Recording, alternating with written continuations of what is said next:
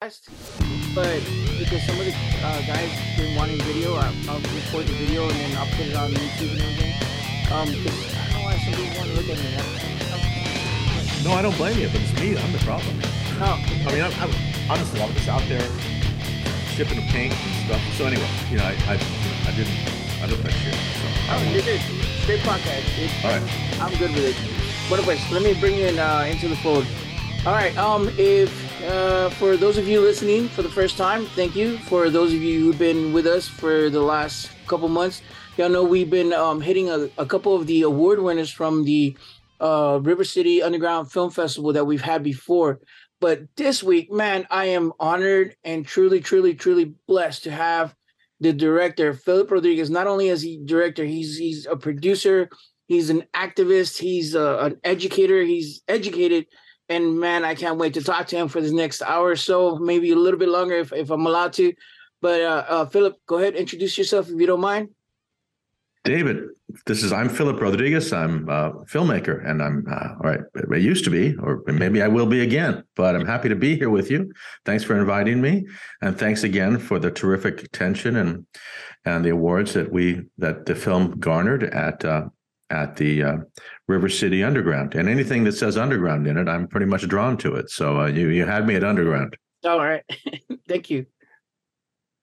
So I'm here and happy to talk about anything. I'll talk shit about just about anything.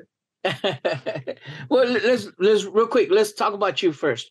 So I was reading a little bit about you, and before I knew it, because all I knew was that you were a filmmaker, a director, awesome documentary, and I fell in love with it, and I was like, cool. So when I had the opportunity to bring y'all back and interview y'all, I'm like, okay, cool. Then I started kind of reading about you personally, and I want to quote this because this is so badass. Washington Post has referred Rodriguez as higher truth-telling. San Diego Tribune calls his work masterful, and the New York Times thoughtful. That's deep, brother. Because if you really read your filmography, you talk about it. It is a lot of activists, especially for Latinos. Man in the Middle, Race 2012, Latinos Away, Brown is the New Green, George Lopez and the American Dream, Los Angeles Now, Mixed Feelings, San Diego, Tijuana. These are just some of them, right? Yeah, that's quite a few of them. I mean, but yeah, we've tried to make films about things we cared about, and in a way that wasn't alienated from the Latino experience, or my experience, the Mexican-American experience, the Razas experience. Very often these documentaries that get on PBS and get on television are brokered through white editors and white programmers. And I really made a point of defending the territory, defending my voice, and making sure it wasn't compromised or cut by someone else. And I probably sacrificed lots of career opportunities in order to defend that space, and just to try to make films that were truthful and maybe inconvenient sometimes. And again, true to the experience I had as a brown Mexican American. No, you got some age on you, so I'm not trying to insult you. No, I'm not a child. No. Yeah. So when we talk about things that happen to you, especially when we talk about race, you know, the Chicano movement, because I remember growing up in the 90s, and I caught the tail end of it, you know, with Julio Cesar Chavez, and I learned some of it, but I didn't live through none of it. I didn't either. I'm not that old. So I didn't live that era. I come up following it. So I'm a late baby boomer. Okay. So I didn't live the Chicanada, you know, when that was going on, when 68 was going on. I was a child. I was in elementary school. So I really didn't experience it firsthand. I had aunts and uncles that were with that, and I had aunts and uncles were profoundly against it, but I wasn't of that generation. So I come off after that generation, and lucky enough to have been working before that generation kind of passed on, and was able to kind of record some of their recollections and harness certain kind of their spirit and energy. A very defiant generation, right. A generation that still Raza hasn't come anywhere near, I don't think, mobilizing a political project as specific and determined as that was, albeit for a very short period of time. It was short, it was brief, but it was kind of remarkable in that way, right? So, and I feel maybe it's useful to remember what the people that come before you accomplished and thought about and fought for. And so I've dedicated a certain amount of my career to documenting that and preserving that record and harnessing that energy a little bit in these projects. That's badass. Because now let me ask you a quick question before I move on. And it's been lingering in my head real quick. When we talk about you called yourself Mexican American, and I know for the longest time, again, because I grew up in San Antonio, 90s, I love the term Chicano.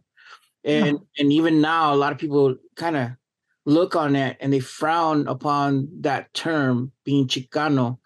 And I don't know why. I mean, there's so much history, so much brownness to it. And I don't know, maybe you could explain to me a little bit more, because again... Well, I embrace that term as well, proudly. However, it could be argued that term is an artifact very specific to that early boomer generation that participated in those struggles. And whether or not Chicano and Chicanismo is still a living energy remains to be seen. I mean, certainly you can wear some sandals and put a serape over your head and wear a peace sign, but are you really of and about that? And are the issues that are of concern to Raza is the Chicanada and the Plan Espiritual de Aztlán going to do that? Going to do anything? So, one has to be, I don't want to, I loathe the obsession Raza seems to have with naming itself. So I stay out of that stuff. But, call yourself whatever you want, and call me anything you like. It's no matter to me. Those terms are very easy to toss around, and most of them don't have any kind of coherent meaning to them. Mexican American, I'll say, because that's more descriptive. The fact I'm an American, a U.S. citizen of Mexican ancestry, and that's just. But there's a lot of other words we could use, and Bardo, Brown, Raza, Chicano. Bocho. Call me anything, just don't call me Bocho. With all my heart, I embrace it, Call me anything, just don't call me late for dinner. Okay, David? Exactly. I know what you mean, especially when you're talking about gorditas and... I know we were talking about food earlier, and I was like, man, dude, I wish I could have had that lunch, but got to keep those appointments. As far as the film, the one from our film festival... Yeah, The Rise and the Fall of the Brown Buffalo. Andale.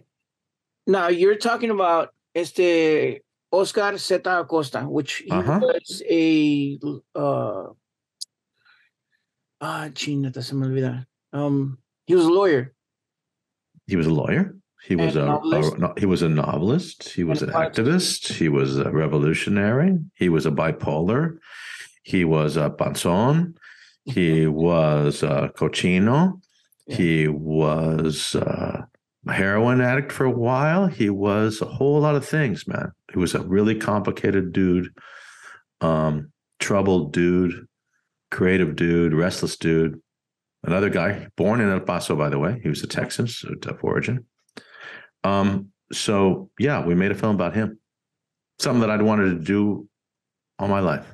What made you choose him, though? Oh, man, how could you not? He was the most electric, complicated, wild, smart, impossible dude, And I think that by and large, very often in cinema, at least, in literature as well, the rendering of our people tends to be of people that are more gentle and polite and respectable and decent. And very often that's a little humiliating and a little bit limiting. So I wanted to take on this guy because he was impossible and wild and rude and also heroic in his way. So I thought the the depiction of raza as kind of noble savages was put me off. Didn't feel it. I didn't relate to that. I come from people that are a little bit more tough and more rude and more direct and more abrasive, more opinionated and more complicated. And I like that. I like to see my people not as like sweet little innocents. I like to see them as rascals and cabrones, you know. I like Jaibo in the Buñuel film, Los Olvidados, you know. I want to see some more complexity, brother. That's true. It is true, because if you look at a lot of the Latino depictions in media, especially in film and television, mm-hmm. we always tend to be the maids, the workers, the servitudes of, mm-hmm. Just. Or the little dead Santos, like Selena and Richie Valens, where they got to die in the end and they got to be sweet and they got to be innocent. I object to that. I mean, that's fine. There's a place for those people. No hate on them. But there's also a place for the real cabrones and the real bastards and the real bitches and the fucking, people who aren't having it. And we should have it. We shouldn't be having it as much as we have it, as much as we put up with. We're people of a lot of aguante, but too much, in my opinion. Yeah, because even when we're depicted as gang members and all that, they tend to like really soften that idea that mm-hmm. we have, that anything will turn us around. Familia, and now we're these, estamos cuyanos, whatever, because the idea is stronger than who we are as a person or as a gangbanger or whatever. And half the time it's like, dude, I don't know. I've never known anybody like, familia, and they start crying down or whatever. Yeah. I mean, we're like everybody else. Most of us hate our own family, It's like, come on. Until somebody picks on them and then we're ready to fight. Yeah, maybe. So now I was also reading on your biography that you had started a company. Oh, yeah. You start a production company and you write a bunch of language about it to make it seem noble. But it's just that's just propaganda. Oh, yeah. You start a company and you work with people. Film is collaborative. So you need people around you that are better than you, in my case, God knows, to help get the resources and harness the personalities and create the images and all the other stuff that goes into making a documentary like this. So yeah, that's it. That's nothing. There's nothing to that. And of course, the key to that, I suppose, if anything, of that production company that we made was to get the films out there. So it's not enough simply to make something. It's not enough for me to simply make it something put on the television, particularly if that channel is something like PBS. The young raza doesn't watch PBS. Maybe when you're 5 years old, you watch Sesame Street. But after that, that network exists for old white women, right? It's just like, that's straight up. When's the last time you watched a PBS show? Last time I watched PBS is when I had my Chavalito and I was letting him watch freaking, what was it? Caillou, some little cartoon, but yeah, it was. Right. For us, it wasn't in order to reach our constituency. The audiences that I wanted to reach for Brown Buffalo, you have to create these engagement efforts to make sure that raza, the young raza, is watching this stuff. And so we took great efforts to reach out to film festivals, big and small, to cultural institutions, big and small, international, hyper local, to create events so people see this film and learn about people like Oscar Acosta. Now, I would ask you, because you did form that production company strictly to get the word out. Mm-hmm. And a lot of independent kids that come through our festival, they always ask us, like, what can we do to get our film out there? What can we do? And like last week, I was talking to Gabriel, and he was talking about how he kind of was taking distribution back to the roots of when we used to sling CDs out of the back of a car, Great. And he's like, dude, I don't care if they pirate my movie. I don't care, whatever, as long as the movie gets out there. As far as you're concerned, or your mentality, especially with the documentary, because it's hard. Not a lot of people want to watch documentaries to begin with. 100% right. You know, I mean, because they're associated with old white do-gooder fuddy-duds that tell half-truths, that they operate in the interest of white liberal elites. They're funded by those elites, and their messaging is boring, canned, paternalistic, and not vibrant, not colorful, not fun. So I can understand why people don't want to watch them. But so to your point, I think it's and the fellow you mentioned, I think, of course, yeah, by putting it in, you know, the old CD route, whatever it is you can do to share your stuff is beneficial. So I'm sorry I hijacked that question. No, you're good. Especially because I'm trying to learn from you also, because again, it's one of those, it's hard. Having an independent film, and when I went through my route of distribution, it was totally different because I knew I was going to be in a lot. You know, they bought mine and as a package, sold it off, and I'm just grateful somebody fucking clicked it up and watching it. Yours is different because you have a meaning and a message behind it, and you're trying to push that message. So, you know what I mean? The dynamics is different. Sure. Every film is different. Every film's has a different intention. So in my career, I worked with in public media to a great extent, made documentaries for, again, which we've just said are largely for elite older audiences, long form docs, maybe a format that maybe doesn't survive in the age of TikTok and YouTube. Whether or not a long-form documentary is going to hold anybody's interest at any time under any circumstances is a valid question in this very rapidly changing mediascape.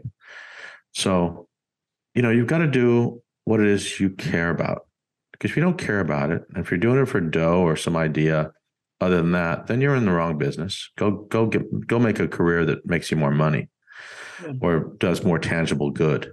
Being a nurse or something. So that'd be my number one piece of advice. And if you don't really care about it, if you don't really need to do it, don't do it. Do something else. If you need to do it for yourself.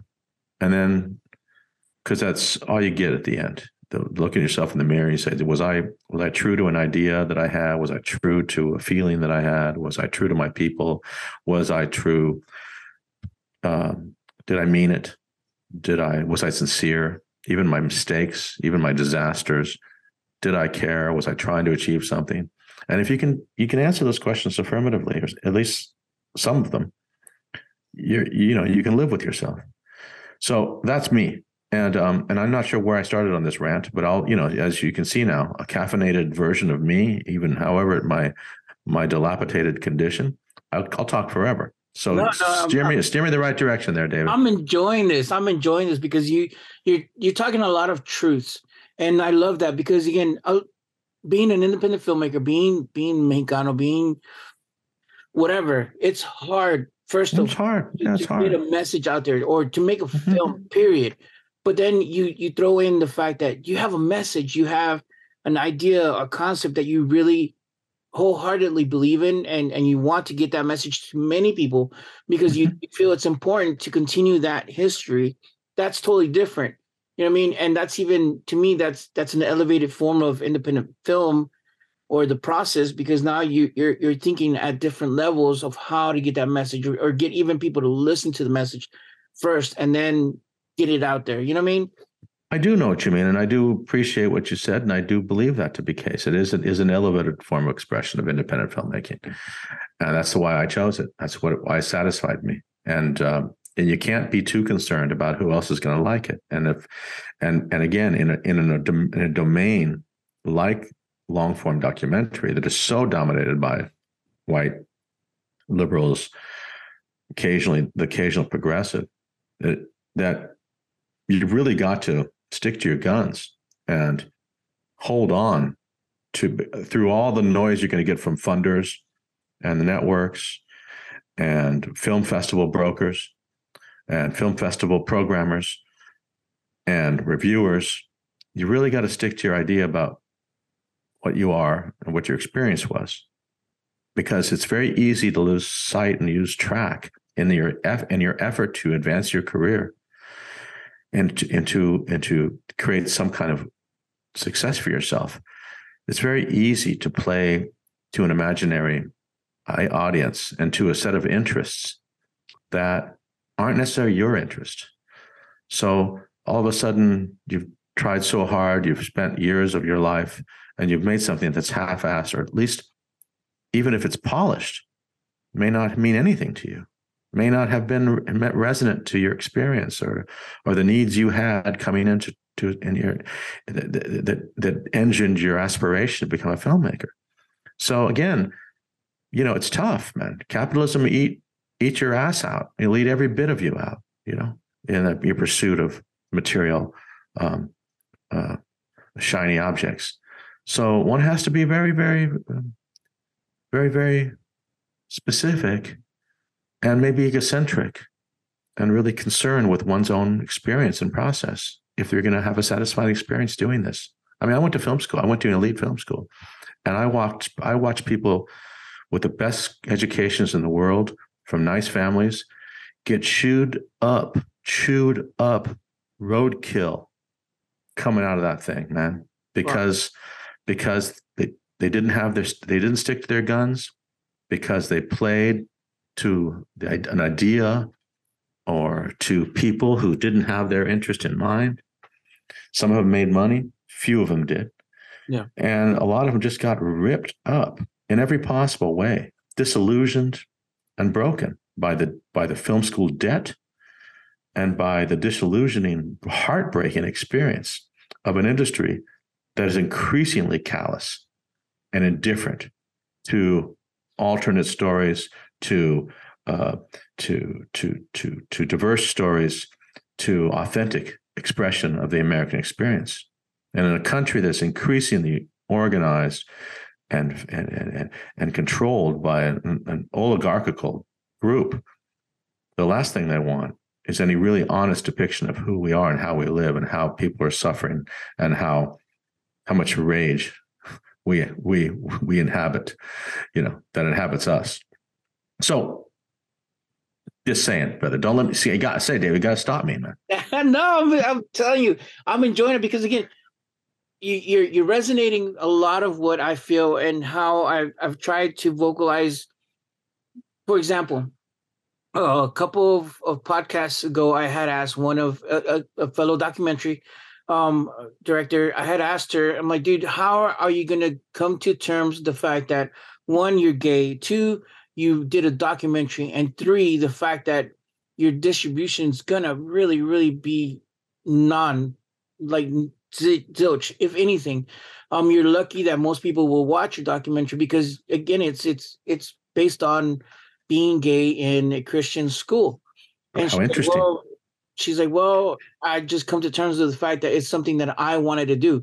Mm-hmm. And so I'm like, boom, you just like, wow. And you're resonating that same idea, especially as a documentary maker, is like, should I make the next Queen movie? Because that's what's hot right now. And, it's not really a documentary. It's like, it's catered to, and it's polished. It's like you said, it's really not a true story. Or do I need to tell the story of a man who was an asshole, who was an activist, who was a true Mexicano, but nobody's going to really listen to it because, again, he's not known to anybody outside of that one little circle that, the Chicano movement or Chicanismo or, El Paso Heroes or anything like that. You know what I mean? Yeah. I mean, everybody has a different need. And again, this business is, if it's not even, I don't know if it's this thing, arrangement of making films, independent films. It's not for the faint of heart, brother. No, it's not. So if you better be a little crazy, you better be, there better be something wrong with you. Oh yeah. For you to keep it going. So far, everybody that I've interviewed is a little crazy, to include yourself. Happy to hear that. I'm among my own. I'm among my people. Yes. And I'm enjoying this conversation. Now I got a question for you. What would your advice be? And this is following on what you were talking about. Like, non-documentary guys, sometimes we do get chewed out because it's not the best lighting. It's not the best whatever. And, you know, those IMDb heroes that go on there and type these big old essays on how you suck, your movie's this, your actor's that. And I'm pretty sure people told you the same thing maybe about your actor.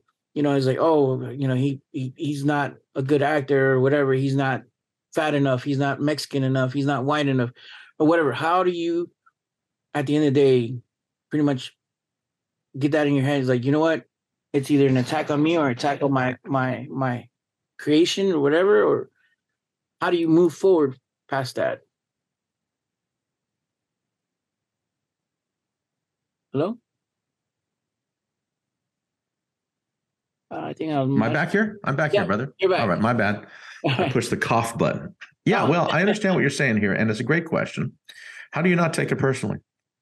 Yeah. Well, you do take it personally, but then you have to take responsibility for the choices you made and your decision to make something with, you know, not a big budget, and you've got to be comfortable or uncomfortable with your own choice, and you got to live with it. And taking crap or getting slapped around or being outright condemned, ignored, it's part of the hustle. I mean, Oscar Acosta was a great motherfucker. He was a huge dude, and he didn't get a obituary in the New York Times.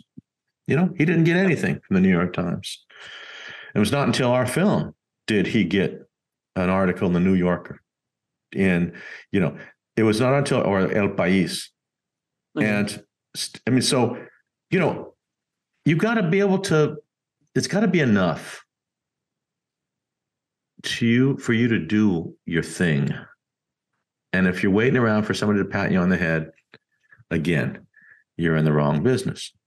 Unfortunately, this business really, I can say, it appeals to people with a hole in their soul, people with a damaged self-esteems, people that feel small and they want to feel bigger, so they make a film.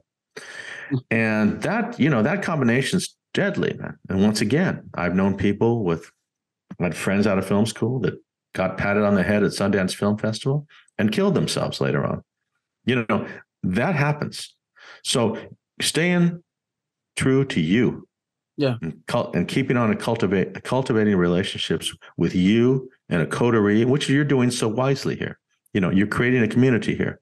You're creating a community with your festival. You're creating a community with your podcast.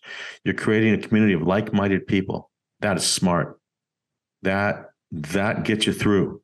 To have someone that you trust to bounce your stuff off of, to bounce your script off of, to bounce your dreams off of, to rekindle your spirit when you're down. That's really, really valuable, because you're going to get down, yep, and you're going to be lost. You think about it, man. Guys like masters of this craft, Akira Kurosawa, some of the heaviest dudes that ever made films, spent times of absolute despair between films. When you can't get a break, when you can't get your film, your dream financed, that's part of the gig. Yeah. It's going to be some time, a lot of time, when you cannot catch a break. You look at, I watch YouTube, I watch like Orson Welles after, you know, so much of his career, this big, proud genius of a man who made probably the great American film in Citizen Kane. Yeah. And, you know, this guy didn't have a pot to piss in. He had this huge, oversized ego, looking for the limelight for the rest of his life. That's a great, great example, great cautionary tale. So I would suggest also reading about filmmakers and reading about and paying a particular attention to the hard times and the internal struggles that they experienced. So when it happens to you, you know, it's not a brand new thing. You understand it's part of the terrain. Like if I eat too many burritos of chile relleno, you know, I'm going to get a stomach ache at some point. You got to understand there are consequences to this career. And keep yourself grounded, man. Just keep yourself connected to people that understand you and understand your ambition, and watch your ego. And I can go on and on, man. No, you are absolutely right, because I think that's the hardest thing for a lot of us, especially getting independent film guys. They win one or two awards at my festival or whatever, and it goes to the head. And before you know it, they're award-winning, directors. But then they can't catch a break for the next film, or they can't whatever. And then before you know it, they're doing, I don't know, whatever, God knows whatever, because like you said, they just, it wasn't in them. They thought they were always going to be the award director. Always be feted, always be admired, always be. I watched a documentary about Robert Altman, and I don't know if you know Altman's work, but he was truly one of the greats of second half of the 20th century in U.S. Director. And, this guy made some of the most important films of his era, of any era in U.S. cinema. And yet there were times that were very fallow and where he couldn't get anything. So you got to build something behind your own eyes. You got to build your own heart out. You got to build your own sense of self out that is independent of the pats on the head, the green lights, the attention, the nice reviews and little awards. You better, or you're going to suffer like hell. Now, would you say it's harder for us in the independent industry versus the bigger guys? Or? I don't know. No, it's not necessarily. It's all, no, of course it's very difficult no matter what. And no matter how much achievement you have, it's like everything else. You got to control your appetite, got to control your spending. You got to control your ego. You got to have self-control the best you can. Be zen, be a mensch, be a responsible soul to yourself. You put your ass out there on something that requires so much money to do. All right. It's not like I can pick up a musician can pick up a guitar, and sing Cielito Lindo. It doesn't cost him anything. For me to get something going, I got to raise a shitload of ton of money. And for me to shitload a ton of money, I got to know the right people. I got to have something to offer them, whether it's the ability to make money for them or the ability to flatter them. Well, I'm unwilling to do either one. And I've always been unwilling to do either one. So you got to know what you have an appetite for. Yeah. And who you're willing to blow and who you're willing to flatter. Yeah. Understand yourself and your appetite for humiliation and your appetite for compromise. And I didn't have much of one, to be honest with you. I had very little appetite for that. And I was lucky enough to make a number of films that I really like. Some of them not less, but that were mine, that I believed in, that I put my name on it because, and I had another, there's a moment where I was fundable. That moment may be gone or not, but you can't ride your ego on this shit, man. Cause it'll, your ego will burn up, will dissolve. You got to have an identity that's independent of the gig. Something that's very easy to say, but it's very, very hard to do. Man. Dang. You know what, Philip, I do appreciate talking to you. Cause again, when I'll be honest, when we restarted the podcast, I had taken a big break because of a lot of stuff that was going on. But I needed that, like you were saying, I needed that contact with fellow filmmakers. And I'm like, man, the best way to do it is just podcast, because you get to talk to people. And I got to talk to people who had been in the festival that I felt were still going through some trials and tribulations. Because once you put a film, it's out there forever. And it's not just like, oh, I won awards. That's it. Well, what about distribution? Okay, well, what about distribution? Well, who's going to take care of that? How long are you going to put it for distribution? Okay, if it's not on distribution, where are you going to put it on? And yada, yada, yada. And it's a continuous job, which a lot of people don't realize that as a director or of independent film, it's your responsibility. We don't have the big... Yeah, but the good news is now, the previous model of the previous generation is melting, and that you have so much self-made product out there, and you've got TikTokers with billions of people following them, making millions of dollars. So you guys are, you know, there's a moment, there's an opportunity there that wasn't there for us, that I was stuck with that old model, right? And again, I'm not bemoaning it. I'm very pleased with the opportunities that were in front of me. But those opportunities are changing rather radically. The mediascape is moving fast. So, I believe it would be in the interest of young filmmakers to understand that you don't have to wait around like we had to wait around. You don't have to wait for the big old prick, white prick to green light your stuff. You can go ahead and scrabble something together. You've got something to say, make it and distribute it yourself online. To have a great Instagram game, have a great TikTok game, and you can promote your shit with extremely effectiveness and low cost. Yeah. You know, you can have an AI chat GPT create your website for no money. I mean, it's extraordinary, the opportunities out there. Technology is going to change this industry so radically. AI is going to change this thing so radically. So, you know, do it however you feel it, but don't wait around. Don't spend your life waiting for pats on the head from other people. If you really need to do it, you'll do it. And if you don't really need to do it, then don't bother. Do something else. And I don't know if that sounds mean-spirited, but I certainly don't mean it. My film professor, many years ago, when I was going to go to UCLA Film School, he's a great guy. He came out like a father figure to me, a really impossible man, but I loved the dude. And he said, "I'll get you into school, son, but I need you to think real hard and decide whether this is the kind of life you want to have. It's a very, very difficult life. It's a very difficult career. It's nearly impossible. I need you to understand that you really want to subject yourself to it, to all the humiliations that it contains." Now, of course, I couldn't have known that. I was chomping at the bit, my little ego. Hey, I'm going to be so great. I couldn't have made that decision wisely. Yeah. But it's important to remember, in the Bill of Rights, it doesn't say one has the right to be a filmmaker. This is a real privileged gig.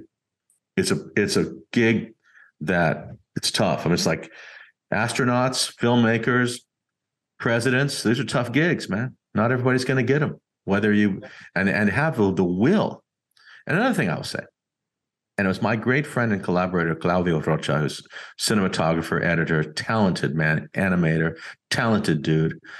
And he put it to me. He says, you got to finish. He taught me early. You got to finish. It's not enough to start a film. It's not enough to have an idea. Everybody has an idea for a film. Yeah. Everybody has the script. Everybody has a lot of shit, but very few people finish. You gotta finish. I don't care what you finish. I don't care if there's, I don't care if there's dirt on the gate of your lens. I don't care if it smells like shit. Finish the goddamn thing. Then you finish. Then you're a finisher. Yeah. Finish it. And then you're going to build yourself out in a way that you won't if you don't. And all the pats on the head you're looking for, the glory, those are things outside your control. Yeah. The culture is changing really fast. And if you're going to be valuable, you're more valuable if you're a weirdo. You're more valuable if you're an outlier to this culture. To be the person willing to reiterate the bullshit that passes for truth in this full of shit culture now, in this late empire, garbage slinging, sports obsessed, moronic culture where liberal democracy is falling to pieces and a culture of despair, of gun violence. No. You're doing us a favor if you're a weirdo. You're doing us a favor if you're a dissenter. You're doing your citizens a favor. They may not recognize you, but be true to a vision outside of the thing that's going on here. Man, look at a dude like Chappelle, man. Okay, yeah. Look at that vato. That's a heavy motherfucker, okay? That guy, he's a black man raised among whites. He's got a really specific idea of things, and he's doing us a favor. You don't have to agree with everything he says. There might be, offense you will take. Mm-hmm. But, this man is true to himself. And he didn't pursue. He's not doing just for the dollars. He's an authentic self. Be your authentic self. That's all you're going to have, man. You can be the hollow little man, the little woman, the alternative sexuality, whatever it is. It's all good. Yeah. It's all good, baby. Just be it. It feels like we're in film church right now. Yeah, we are. That's good. That's a good way to put it, brother. I'm waiting for a crowd behind me. Amen, brother. Amen. Because it is true. And a lot of us need to hear this, because again, we have this really misconcept of who we are as filmmakers, especially in the independent world. Because, like I said, a lot of us take those small little wins and praises to heart, and we run with it. Well, wait, let me want to say, it's okay to take the small wins to heart. You got to have take those small wins to heart, but don't take it to your head. Take it to your heart and let them bolster you, because, man, there's times, man, when you're ignored, you can't catch a break and you're broke and you suck. But so take it to heart. I got my little awards over here somewhere, but on one hand, I see them humorously.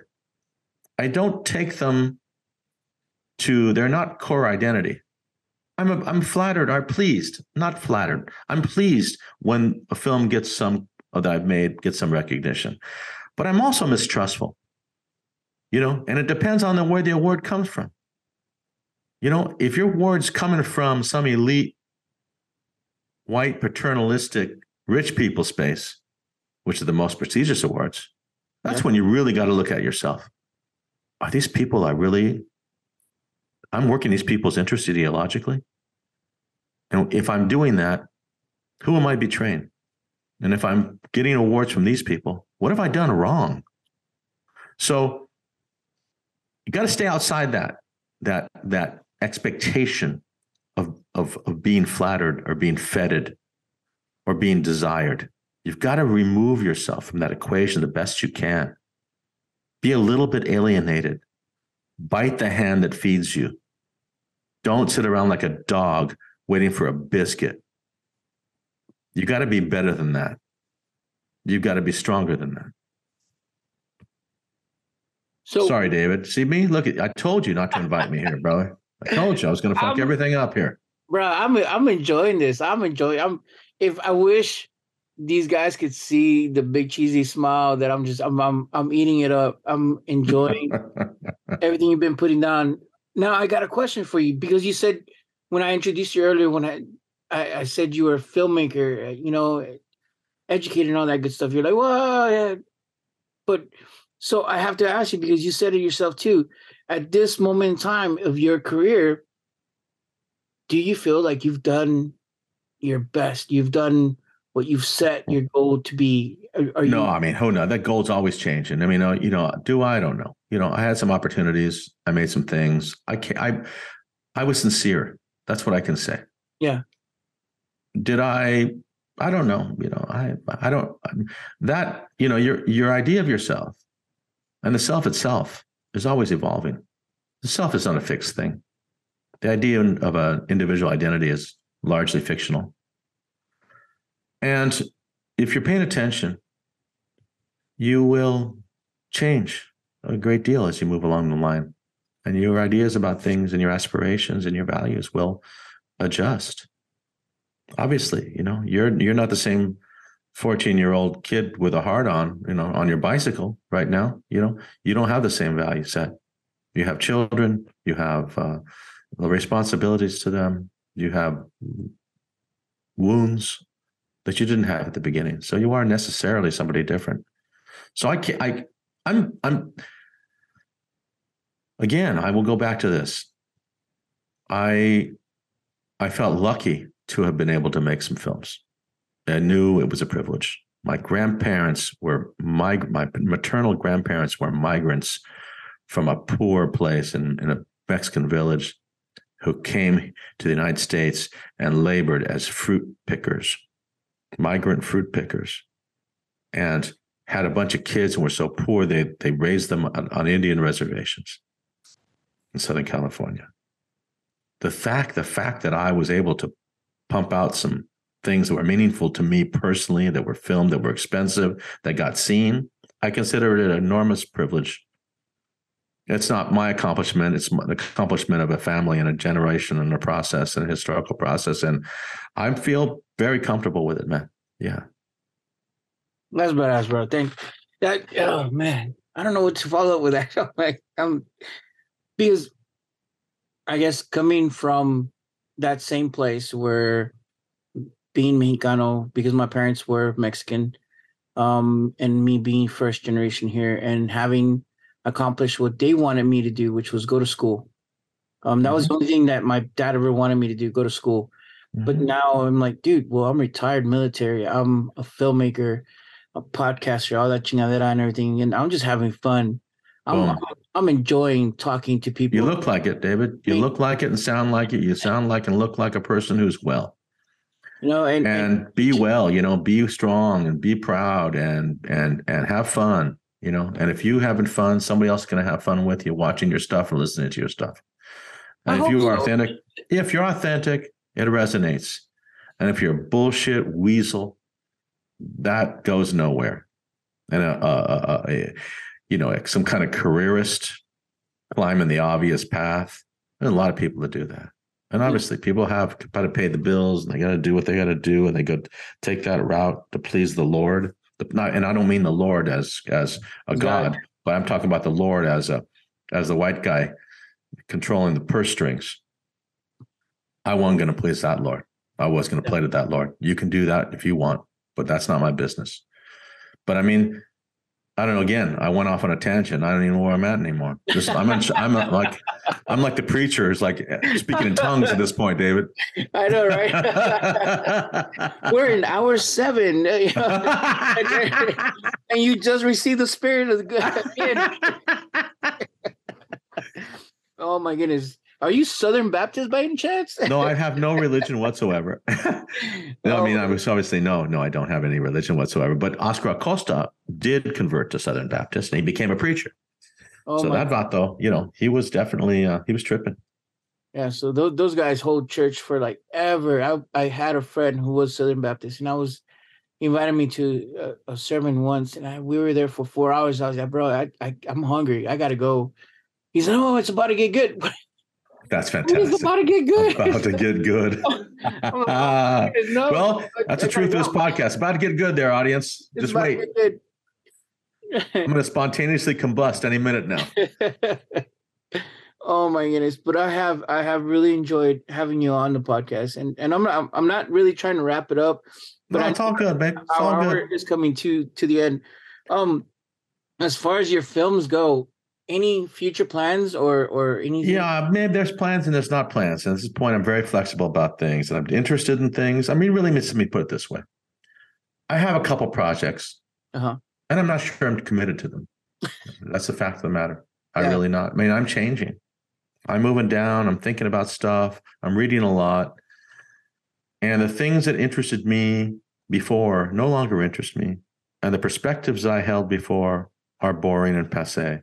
And they were a product of history. And we're all just products of moments.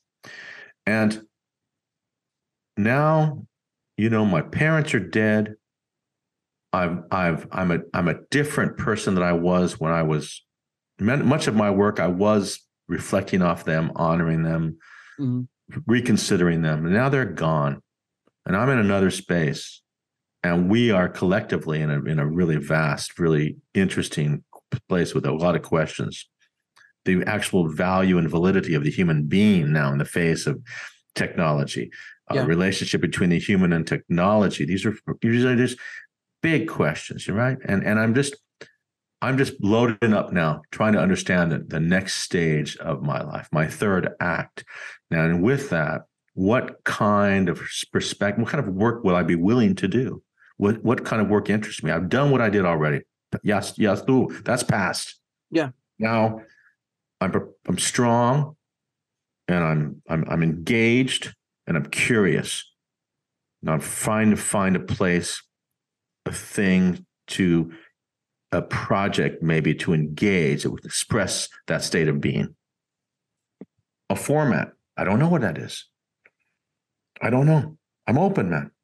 Pitch me something. Tell me something. Inspire me.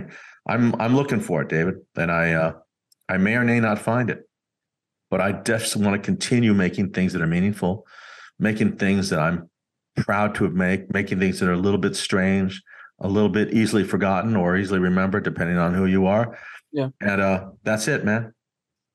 Bro, I love the fact that you said you're on your third act. Because that's when everything gets good. We're about to get good now. Well, it can get real good or get real shitty, and I'll guess. But it plans how you built the rest of the edifice, man. Right? Yeah. And I'm watching some people now, third act, getting real weird and real squirrely and real terrible, and that's one way to do it. But you know, I watched a couple elders die, and I saw some elders died in fear, and I saw some elders died in peace and faith. Yeah. And solidity. I want to be the latter one. And on my way before that moment, just want to be true, man. Just want to be a true, solid dude. And you look like one, David, and I appreciate your vibe and your effort and your creativity and your curiosity and your openness. And I wish you all the best things, man. I'm looking forward to seeing your next picture. Do you have one in mind? Actually, we're closing up on it. We're in post-production, so Si Dios permite, this next couple months, it's a luchador film. Right. I grew up watching the old Santos and all those films. Beautiful. And so I just wanted to do kind of like an homage to that, because my first one was, I love B-horror films. So I wanted to do a dumb, cheesy, because it was easy, and I wanted to see. It can be fun, man. Yeah. So, but I definitely understand what you mean. It's like, as long as you're having fun, it's all good. Other than that, I'll move on. And I don't want to not have fun, especially at my age. I'm already retired from the military. I'm already, you know, I've gone to school. I've done all that good stuff. I'm trying to have fun and like talking with you and understanding your film process. I'm like, wow, I need to get to that level, because I want to see and be able to do stuff like that. So that's why I'm just excited to listen to you guys. I'm very pleased to speak with you and feel your energy and your trajectory, and I'm looking forward to seeing your luchador film. And you know, if I can be of service to you, brother, let me know. Oh yeah, just by being here, talking to me, and laying down a bunch of nuggets of wisdom and truth, and hopefully my listeners will pick up on a lot of them, especially just the fact of being true to yourself, being true to what you want to do and what you put out there. Just simply, if they pick that up from somebody like yourself, who has a very prolific, you know, filmography, and again, it's a documentary, an activist, and message. And for you to keep doing that is hard enough, and just to have that length of a filmography means a lot, you know. Because you were true to yourself, and you have been true to yourself, and so that's just exciting. It's like badass. I'm sorry. Hey, it's only rock and roll, but I like it. There you go. Right. So now, closing out, because we do have to kind of close out. Yes, my friend. Any kudos, thank you, shout outs. Shout out to everybody, man. Shout out to I don't know, you know, yeah, it's the cinema gods, and you know, I'd say, you know, to the young filmmakers, you know, watch stuff, you know, watch stuff that you don't think you might like. Crank yourself down. Watch a good silent film, you know. Watch the masters, even if you're moving fast, but slow yourself down for a minute. Take that time and watch stuff on YouTube. Read. Fill your stuff. Fill yourself up, or listen to a book on tape. I'm doing a painting project right now for myself in my backyard, and I'm listening to Dostoevsky's Notes from the Underground, which somehow I managed to miss when I was in school. And man, it's blowing my mind. You pick up pieces, and what are we creatives? We're just like crows. You pick up a little piece of gum, yeah, and a stick and some cotton to make your nest with. That's what you make your films out of. And if you got garbage going in, garbage is going to go out.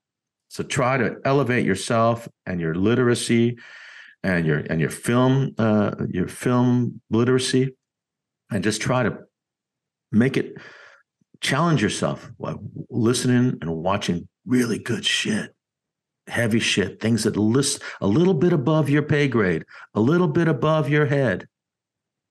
Make yourself do it, and it'll benefit your life. It'll give you legs. It'll give you more wisdom, and it'll make your work better. I wish somebody had told me that, and they did. I didn't listen. So, brother, that's all I have to say. Well, thanks to you and other people like you that keep on. Thanks to you, your fabulous festival, and I wish you more success with it, brother. Well, thank you, Philip. Thank you for, again, the words of wisdom and those nuggets of truth and just wholeheartedness. Because I'm taking a lot of them to heart. I really am. So I do appreciate that, because I kind of needed that. And like I said, the Church of Filmography, or the Church of Film today, we got blessed with Reverend Philip Rodriguez. Oh man! And I'm leaving today, and we'll probably sign off. And I'm going to be on this super high. My wife's going to be like, "Calmate, way." I'm like, "No, wait till tonight. You're going to." Well, send me the link, David, so I can send it to my agent, and I don't have an agent. But if I did, I'd send it to him. So send me the link, and I'm eager to hear myself mouthing off once again. Bob Oso Productions. All right, David. Thank you, brother. Thank you. Appreciate it very much, man. And again, guys, out there, stay tuned next week. Hopefully, I don't know how we're gonna top this week's podcast. I don't know, but. Keep watching films. Like Philip said, educate yourself when you do see his films. I'll put the link underneath. Be sure to like, share, just leave a review. Get that metadata going, because that's what helps indie filmmakers continue what we do. So until then, keep watching films, and see y'all next week, guys. All right. Have a good one.